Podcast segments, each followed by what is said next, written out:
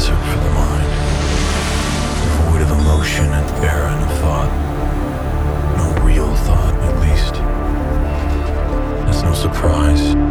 Most minds here have long since atrophied from lack of use. They wait in flatline for the next rushing jolt of sympathy.